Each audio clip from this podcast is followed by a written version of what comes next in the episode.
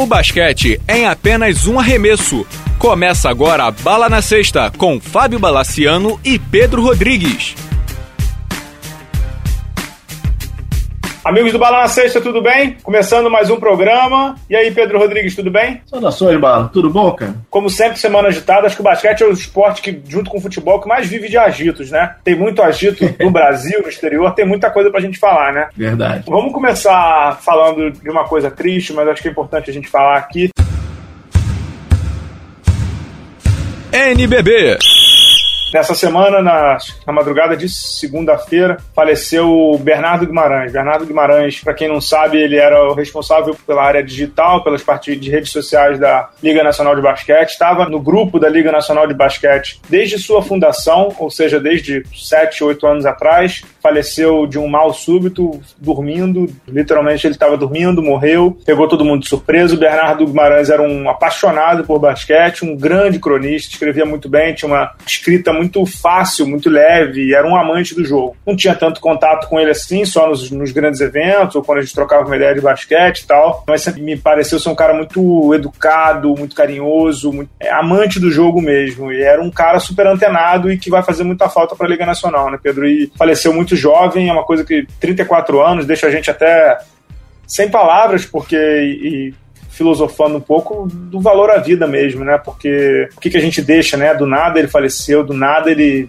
deixou família, amigos e companheiros aí. Uma lástima, né, Pedro? Uma, realmente uma lástima de notícia, né? É, uma notícia triste, mas, cara, o, o cara viveu um sonho, né? Ele um fã de basquete, começou na internet, foi pra liga, adorava o jogo, adorava o basquete, viveu o sonho, cara. A missão dele foi muito bem cumprida, a missão dele foi muito bem feita. Bernardo uhum. deixa a Liga Nacional, deixa. Sua missão foi muito bem cumprida. Os jogadores também adoravam ele, ele se dava bem com os jogadores, porque ele escrevia muito bem. E para quem não. Me lembro que um dos melhores textos do Bernardo foi sobre o Caboclo. O Bernardo acompanhou a LDB do Caboclo completa. E ele falava, me lembro que encontrei o Bernardo duas vezes em ginásio, na época, bala, aquele ali, aquele ali vai, aquele ali vai, aquele ali vai. E quando ele foi pra NBA, o Bernardo escreveu um baita de um texto, um texto muito bem escrito, dizendo assim, como se dissesse assim, eu vi, né? Tipo, eu vi tudo. Uhum. E eu falei isso aqui no programa com Guilherme Buzzi, né? Bernardo Guimarães foi um dos únicos que viu tudo do Caboclo, né? Do começo é. da LDB até agora. Então, te deixo o nosso abraço aqui obviamente a família do Bernardo não deve escutar, mas o pessoal da Liga Nacional, os amigos dele, aos fãs dele, a todo mundo que descansa em paz e que a família tenha muita força nesse momento difícil, né? Nossos sentimentos.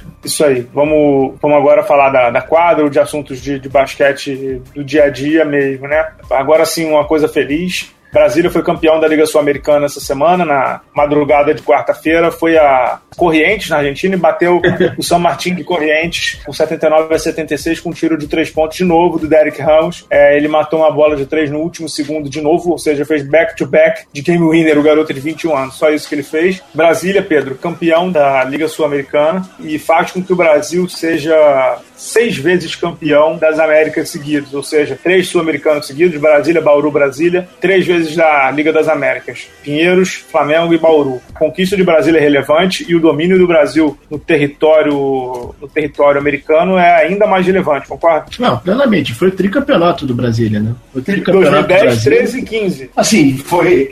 O Derek foi o protagonista, tanto por bem como quase pro mal, né? Deu uma vacilada no, no final da penúltima jogada da partida, onde ele cometeu uma falta quando o cara já estava arremessando um lance, um arremesso desesperado de três. Uhum. Os três pontos se converteram e depois ele acertou a cesta da vitória, que realmente foi, foi emocionante. Só um fato curioso, o, o jogo acabou três vezes. Como assim acabou três vezes? O Derek fez a sexta, acabou. É, faltava 0.1, né? É, faltava 0.1. O jogo acabou, efetivamente o jogo acabou. E iniciou-se uma discussão, o Brasília começou a comemorar, daqui a pouco uhum. parou, começou a comemorar de novo. Aí chamaram todos de volta para quadra. O Corrientes fez um arremesso desesperado de novo. Aí sim o Brasília pôde comemorar com calma o título. Mas, é, cara, mas tem uma regra aí. hein, cara? É, mas, pois é, isso aí, Liga das Américas e Liga Sul-Americana é uma coisa de louco. Mas tem uma coisa aí que, que vale pro basquete FIBA também, que é a regra do 0.2, né? Pô, bala, estourou, acabou o tempo, cara. Os caras vieram no grito. Mas mesmo assim, com 0.1, o máximo que a regra permite é tapinha, né? Uhum. Então, na prática, já era campeão. Enfim, o que importa é que o Brasil é campeão. E tô escrevendo até pro blog nessa sexta-feira, na sexta-feira passada, no caso que vocês vão ouvir depois, o currículo de Brasília, Pedro, nos últimos anos, vamos lá, 2009 pra cá, tá? Uhum. Três NBBs, título, um vice-campeonato de NBB, uma Liga das Américas, dois quadrangulares finais de Liga das Américas, três títulos de Sul-Americana e um vice-campeonato de Liga Sul-Americana. É uma força do continente, né? Não tem a menor dúvida, né? Ah, com certeza, é uma força do continente, é um, uma praça importante é um time de tradição no basquete, cara. Sim, é. é. Arrisco-me a dizer que junto com o Flamengo são os dois que carregam mais, né? Eu, eu colocaria um, um, quarteto ali: é, Flamengo, é, Bauru, é, Brasília e, e Mogi entendeu? Esse quarto lugar é sempre tem um que entra, entra um São José, entra um paulistano, mas, mas é porque Flamengo e Brasília, Flamengo e Brasília são os mais, digamos assim, longe, é, é o domínio mais longevo, sim, entendeu? Sim. Sei lá, é como se fosse é o, é o Spurs no Brasil, entendeu? Todo Sim. ano eles estão chegando. Todo uhum. ano eles estão chegando. Tem umas horas ali que entra o Oklahoma City Thunder, tem umas horas ali que entra o, o entrou o Golden State, mas o, o domínio, a dinastia, entre aspas, é Brasília e Flamengo. Os dois. E, e digo mais, Pedro. Eu acho que Bauru e Flamengo, para essa temporada do NBB, estão um pouco acima ainda, mas Brasília ganha muita força agora. Confiança, né? É, ganha muita força e, cara, tem que elogiar o Giovannone tá jogando muito bem. Exatamente, concordo com você. E outra coisa, né? É, ele tá muito bem fisicamente. Ele aqui dentro, no basquete brasileiro, tecnicamente ele sobra. Acho que ele sobra. Quando o Brasília precisava de uma cesta, ele tava lá, ele tava, levava o jogo com calma. Cipollini teve um bom jogo, não foi tão bem quanto no primeiro, mas teve um bom jogo. O Pilar também encaixou muito bem nesse time. E, e a nação com o Fulvio e o Derek acabou muito certo. Cara. Acabou muito certo. E acho que a grande vantagem desse Brasília, Pedro, é um elenco forte. No sentido uhum. assim, são 10 jogadores que conseguem fazer a rotação bem. Outro jogador que me impressionou muito, Jefferson Campos. Estava super apagado no Pinheiros, que a gente, que a gente chama de armador defensivo, né? Uhum. Ele é um armador defensivo ótimo. Ele é um armador defensivo ótimo. Ele entra, consegue segurar a onda, marca às vezes até jogadores mais altos que ele.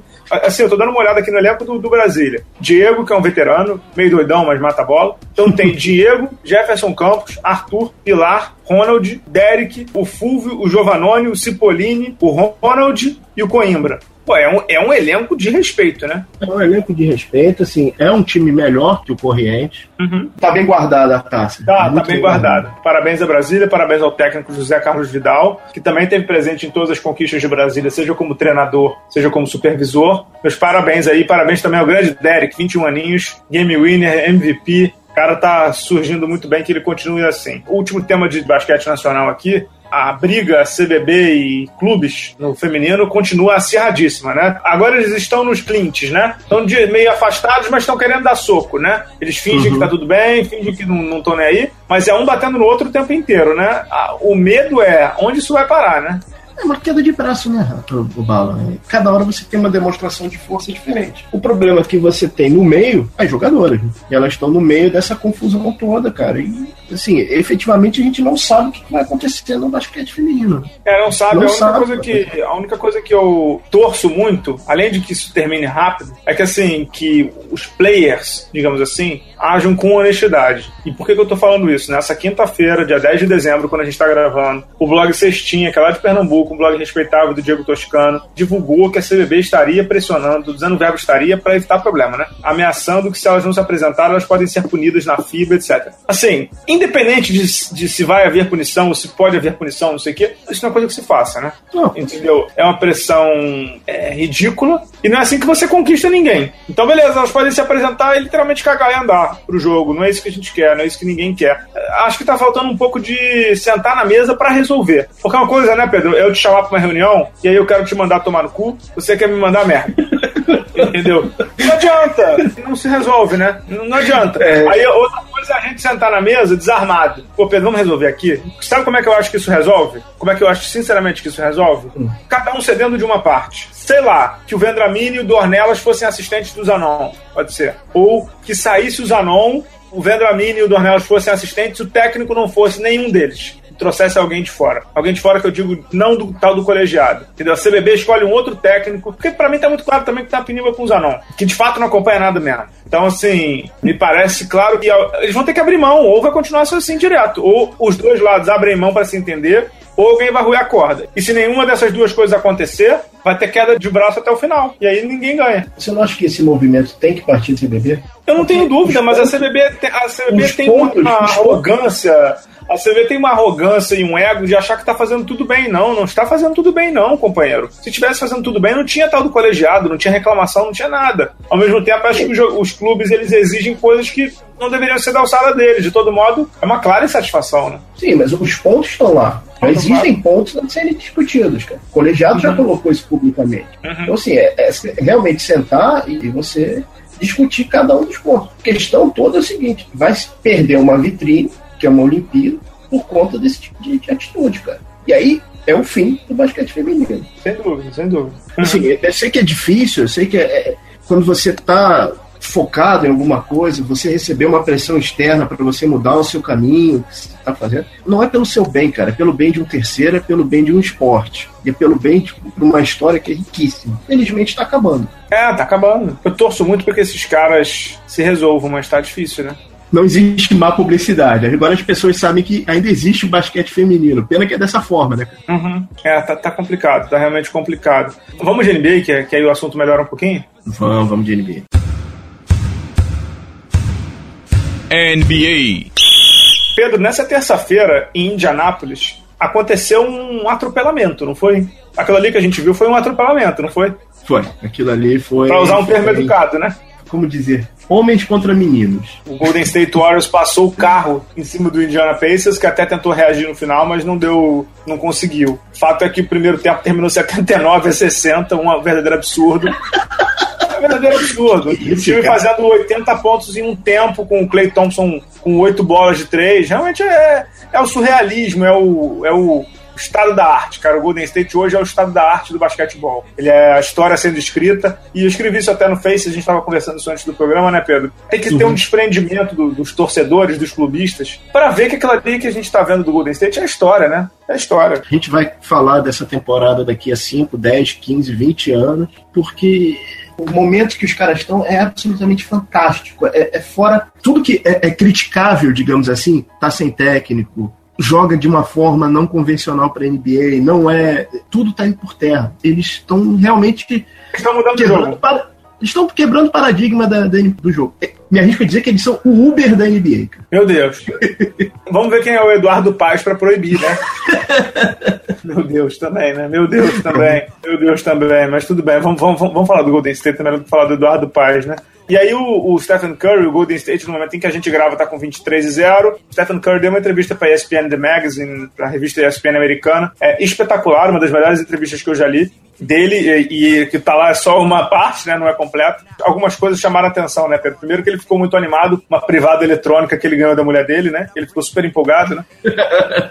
que ele disse que aquilo ali é a revolução, não sei o que e tal. E que no dia seguinte ele fez 46 pontos contra o Minnesota por conta do anúncio da esposa dele. Tipo assim, que uhum. ele tava tão feliz com a privada eletrônica que ele entrou em quadra leve. Sabe lá o que, que significa esse leve. Meu Deus do céu. E algumas outras coisas me chamaram a atenção. Primeiro que eles dizem que sim, é possível bater o recorde do Jordan lá de 72, né? Chicago. Uhum. E a outra é que ele mira, sim, superar o Michael Jordan como o melhor de todos os tempos. Meio arrogante ou tem que sonhar alto, Pedro? Cara, tem que sonhar alto pelo momento que ele está vivendo. Para um jogador que há dois, três anos atrás era, era considerado dúvida na liga. Por conta do tornozelo, né? É, sim, por conta do tornozelo. Ele é realmente uma evolução do basquete. No, a gente estava falando antes do, do Darwin do basquete, da evolução. Ele é uma evolução. Ele é algo diferente. Ele é um hum. fora de série, é para ser acompanhado. Esse time é para ser acompanhado assim com muito carinho. Ah, com certeza, com toda certeza é um time é um time acima da média, né? Muda totalmente paradigmas, né? É um time que a gente tem que ficar muito de olho aí, porque. Você consegue lembrar de algum time que foi campeão, mesmo o Chicago no auge, mesmo o Lakers no auge, que é, voltou com, com, essa força toda? O do Chicago, eu confesso a você que era difícil de eu lembrar, assim, porque eu via pouco, né? Eram uhum. tempos diferentes. O Lakers normalmente voltava mal, entendeu?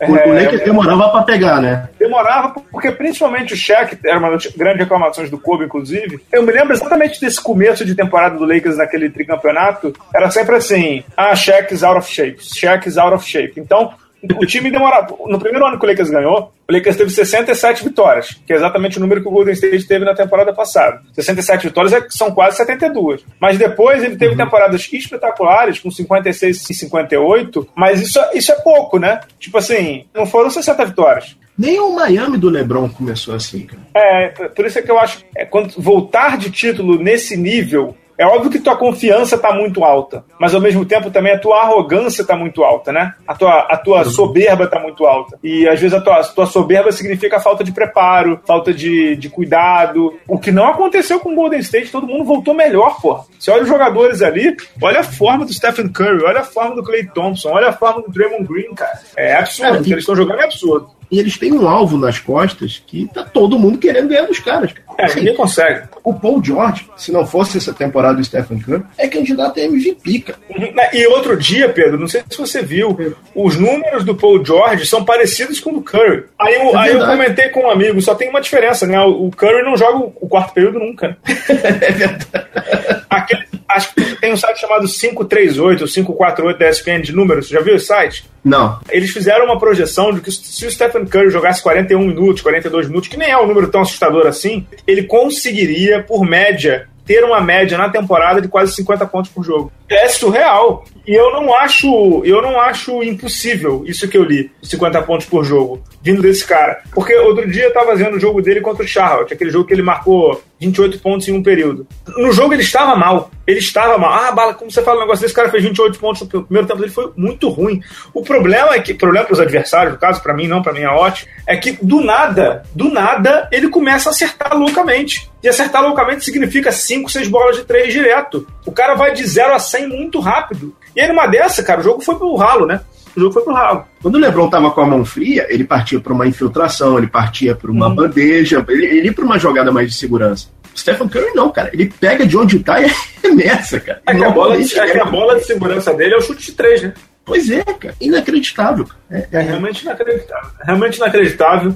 A gente tem a tendência de falar sempre do Golden State aqui, porque, mas é. Não falar eu acho um pecado. Não falar eu acho um pecado, né, Pedro? Não, não tem como não falar. Quem gosta de basquete tem que observar o time do Golden State. Para quem tá começando, os meninos, calma, aquilo não é normal, não faça aquilo. É, nem no videogame é recomendável, né? Nem no videogame, tá?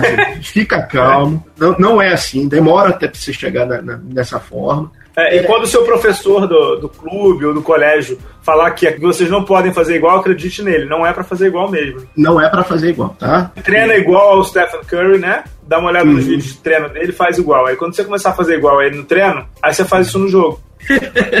Vai demorar uns 15 anos. Mas tudo bem. Pedro, outro, Outro assunto de NBA interessante, para a gente não se alongar muito, dois assuntos interessantes da NBA. Primeiro é o Boston.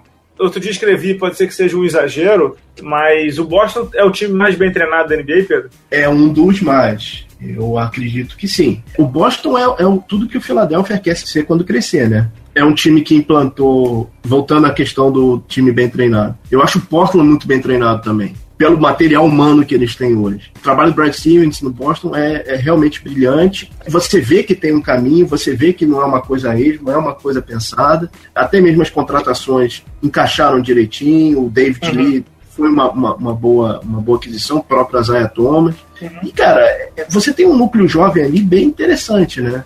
Estão bem, cara. Eu vi o jogo, o jogo do Chicago, foi disparate, né? Você tinha um time que queria, um time que. Pois é, queria... o outro time que eu ia falar é o Chicago, você já tá é. falando. A gente estava usando um termo até meio. que a gente não vai usar aqui, mas o Chicago, ele me parece, pra, aí a gente pode usar esse termo, é um time muito conformado com o que acontece em quadra, né? É um time muito assim, se ele tá ganhando, beleza. Se ele tá perdendo, ele tá com o mesmo, o mesmo tesão. Me parece isso, entendeu? O Chicago hoje ele tem 11, 11 e 8. O leste todo, os oito times da zona de classificação estão separados por uma ou duas vitórias. Então, se jogar para cima, o líder daqui a uma semana, o vice-líder vai ser igual. Mas assim, quando eu olho o Chicago jogar, a minha sensação, e aí quem tá falando sou eu, deixa o Pedro Rodrigues de lado, porque eu sei que você tá perseguido aí pela Bulls, Bulls Brasil. A minha sensação que eu tenho quando eu vejo o Chicago jogar, para desespero do meu irmão, que vai ouvir isso aqui também, que meu irmão torce pelo Chicago, é que qualquer merda que deles estão tranquilos. Ganhar de 20, beleza. Perder de 5, beleza. Os caras estão ganhando do Boston de 20 e perdem, e beleza. Tem horas e eu, outro dia alguém escreveu isso do, do Draymond Green também. Tem horas que o um maluco no vestiário faz falta, entendeu? Um cara que chega quebrando tudo no vestiário, que porra é essa? Onde vocês estão achando? Quem é que faz isso no Chicago hoje? Quem fazia isso era o Joaquim Noah, né? Mas Sim. o Joaquim Noah foi apagado pelo técnico. O técnico colocou ele no banco e tá botando ele pra jogar 18, 20, 25 minutos. É, isso pro, pro jogador é péssimo, né? Cara, um exemplo, um exemplo de, de, de, conformismo do Chicago, assim, foi a partida contra o Phoenix. O Phoenix ganhou num lance, num rebote. do Teletovic, cara. Pô, que é isso? Cara, tudo bem, foi falta no Derrick Rose. Mas nem reclamar, ele reclamou, cara. Não, é isso que eu tô falando. Mas é exatamente isso que eu tô falando. Porra, não reclamou, não foi. Porra, não foi bater no juiz, entendeu? Não foi dar uma porrada no cara. E outra coisa, o cara pega um rebote daquele e ninguém vai marcar, entendeu? Ninguém se joga para tentar um bloqueio. É, assim, confesso a você que o Chicago tem 19 jogos, eu devo ter visto uns 3 ou 4. É, até, pode ser que seja até pouco pra. Mas assim, eu leio muito sobre o Chicago, entro no Chicago Sun Times todo dia, sigo a galera no, no, no Twitter e tudo. Me parece um time super conformado, né? Ele é um time que não tem identidade ainda. Uhum. De novo, eu, cara, não adianta, vou falar. Você tem que escolher para quem você vai dar a chave, ou pro Derrick Rose ou pro Jimmy Butler. Você uhum. tem que escolher. Eu não daria pro Jimmy Butler. Eu acho ele um bom jogador, excelente jogador, mas ele não é o cara que vai te levar pro próximo nível. Uhum. O Derrick Rose era esse jogador. Hoje, ele é um bom jogador. Você tem um problema. Você tem que ver o que, que você vai fazer. Sinceramente, o problema do Chicago, para mim, é, é bem difícil de resolver. Porque se o, se o Jimmy Butler não é o jogador da franquia, eu não sei se o Derrick Rose consegue ser. Essa é a diferença entendeu? Para mim, o Derrick Rose é o franchise player, é, é, escrito na testa dele. Eu só não sei se um ele consegue fisicamente, e não sei se dois, se ele tem o, o que os americanos. Tem uma palavra que os americanos usam que eu adoro, que é o chamado desire. É o desire, will. Em português, claro, é o tesão, entendeu? É quando você olha um, um Kobe Bryant alucinado. O Kobe Bryant outro dia falou, eu também concordo. Quando você olha o Andrew Wiggins do Minnesota, aquele menino tem o desejo, tem o tesão. Eu não sei se ele vai chegar, é diferente mas que ele tem o desejo de chegar, ele tem. É claro que ele tem, não tem? É, exato, é como o Lebron. O Lebron, o Lebron saiu de quadra num jogo, o time tomou até uma técnica, de tão irritado que ele ficou numa sim, jogada boba, né? sim. né? Você pega o cara que é o líder do seu time, um cara que você dá 100 milhões de dólares, e ele começa em 2015 discutindo free agency de 2017. É muito louco, né? É muito louco. Então, é muito complicada a situação do Chicago. Eu sei que, que tem elenco ali, né? O pior é isso, né, Pedro? É que eles têm elenco. Então não dá para você implodir. Porque o mais difícil é você formar um elenco, né? Eles formaram. Olha a quantidade de bom jogador que tem ali, né? Você pode dizer que tem uma, uma lacuna aqui ou outra, que falta um pouco de banco, que não sei o quê. Olha o elenco dos caras. O banco deles tem o Heinrich, tem o Tess Gibson, tem agora o Noah tem o, o Doug McDermott, que eu nunca consigo falar o nome dele. Pô, tem um banco respeitável. Tem uma galera ali, quando voltar, daqui a pouco o Tony Snell, daqui a pouco volta pro banco pro Mike Dunleavy, etc. É um elenco pra lá de recheado, entendeu? Talvez falte um armador um pouco mais defensivo. Tem aquele Eton Moore, mas não é grande coisa. Tem o, o Kirk Heinrich que defende bem e tal. Mas assim, o time não dá menor. Pode ser que ganhe o leste, pode ser que chegue na final da NBA, mas ele não dá a menor confiança de que isso vai acontecer. Né? Você nunca sabe o que vai acontecer com o Chicago. Ele pode ganhar amanhã do Golden State e pode perder amanhã do Sacramento. Pro Brooklyn. É, não adianta, cara. Sendo uma de comentarista, ultra comentarista de segunda-feira, cara. Se eu fosse o técnico, pegaria a foto do LeBron James colocaria no. No, no vestiário. No vestiário ó, a gente tem que ganhar desse cara. A gente tem que ganhar desse cara. É isso que a gente tem que fazer. Ah, mas, cara, a gente tem que ganhar dele. Psicologicamente, a gente tem que ganhar uma série de playoff dele. A gente provar que a gente consegue dar o próximo passo. Aí depois a gente vê o que vai acontecer. É, olha os últimos jogos do Chicago. O Chicago perdeu do Indiana, ok, né? Ok, tranquilo, o Indiana tem um bom time. Ganhou do Spurs. Ganhou do Spurs. Ganhou do Denver. Aí, porra, beleza. Agora vai. Tinha mais dois jogos em casa: Charlotte e Phoenix. O que, que acontece? Você perde. Entendeu? Aí você tem Boston, fora de casa, abre 20 e perde. Três derrotas seguidas. Aí olha o que você tem esperando até o Natal. Em casa: Clippers, New Orleans, Filadélfia, Memphis, Detroit. Tirando Filadélfia, só carne de pescoço, cara. Eu diria o meu filho, tá fácil, né? É, tá fácil. tá fácil. Enfim, a gente fala mal do Bulls porque a gente quer que ele seja bom, né?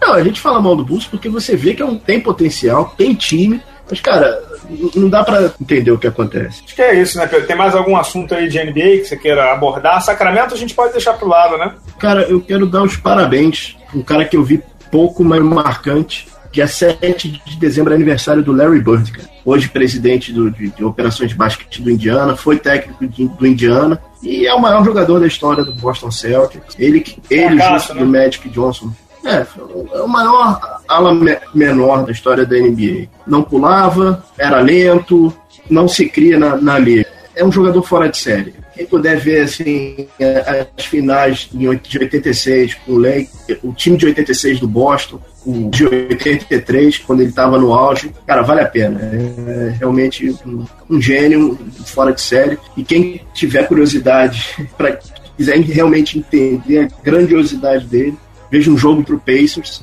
onde ele já não conseguia andar e ele elimina o time praticamente sozinho, o time do Indiana. Era um, era um fora de série ele era sensacional. Um grande abraço ao grande Larry Bird. É isso aí, é isso aí, grande cracaço, isso aí não tem nem o que discutir, cracaço, mito do basquete. Isso aí, boa lembrança, Pedro, boa lembrança do grande Larry Bird, hoje presidente do Indiana Pacers, do Paul George, do, do Monta Ellis, de todo mundo lá. Eles têm muito com quem dialogar e aprender nessa turma do Indiana. É isso aí, né, Pedro? A gente volta semana que vem, né? De volta semana que vem e estamos a posto. Vamos ver se a gente traz um convidado especial aí semana que vem. Vamos ver. Semana a gente não conseguiu, semana que vem a gente vai trazer aí, né? Opa, com certeza.